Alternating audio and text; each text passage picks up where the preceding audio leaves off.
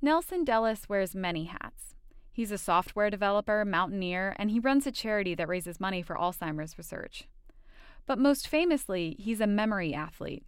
He's won the USA Memory Championships four times and routinely places in the top 10 at the world competition.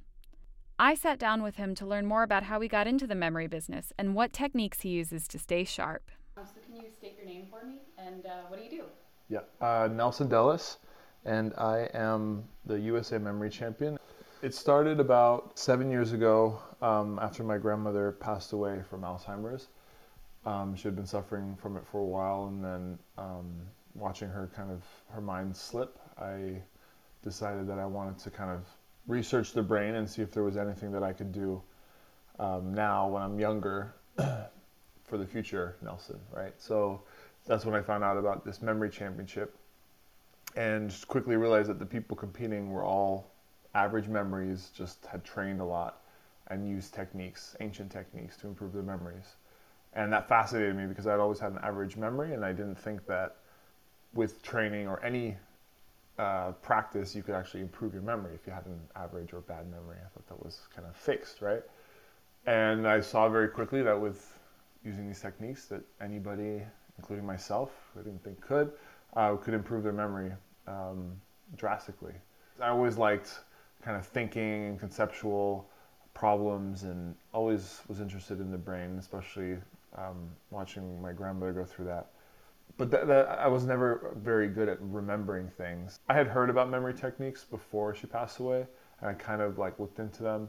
I'd even competed in the 2009 championship, but I did middle of the pack, you know, nothing crazy. But I remember when she passed was kind of like, okay, I'm gonna be serious about this. For once, I'm gonna be totally all in to something, um, and uh, yeah, and from then it was just like 100%. The, the main technique, and this is what you'll find most high performing um, memory people will do, is, uh, is using some form of the memory palace, which is an ancient Greek technique where you use some palace, um, some mental palace. Uh, usually that means uh, in this modern day, like a house that you've lived in or your apartment, um, the palace you live in, right? Something you know very well that you can mentally um, navigate through with your eyes closed.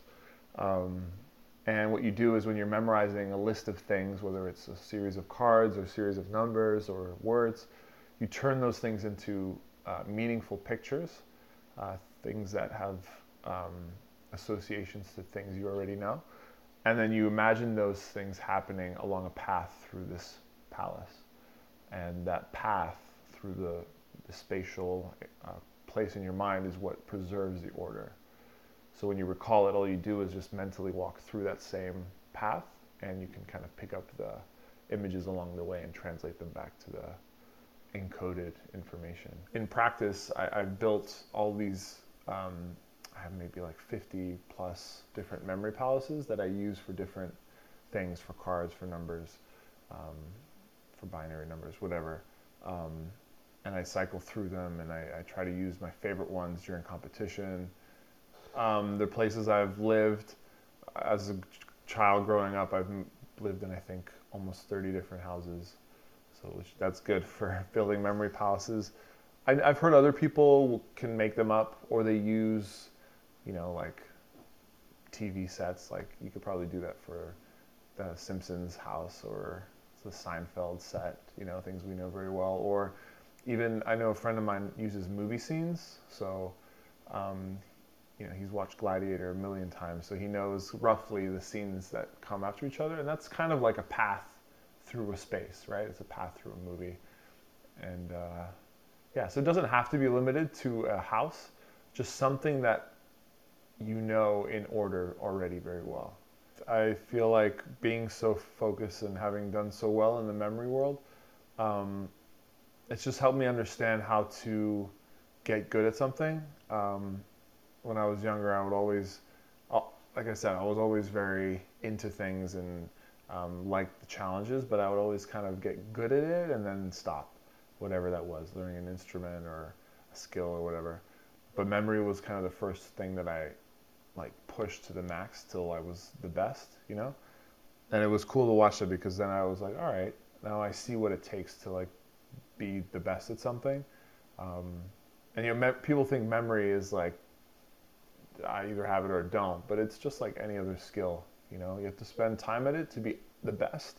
Um, and there's no way around that. It's practice always. Everything is. Yeah. For Scienceline, I'm Katherine Foley.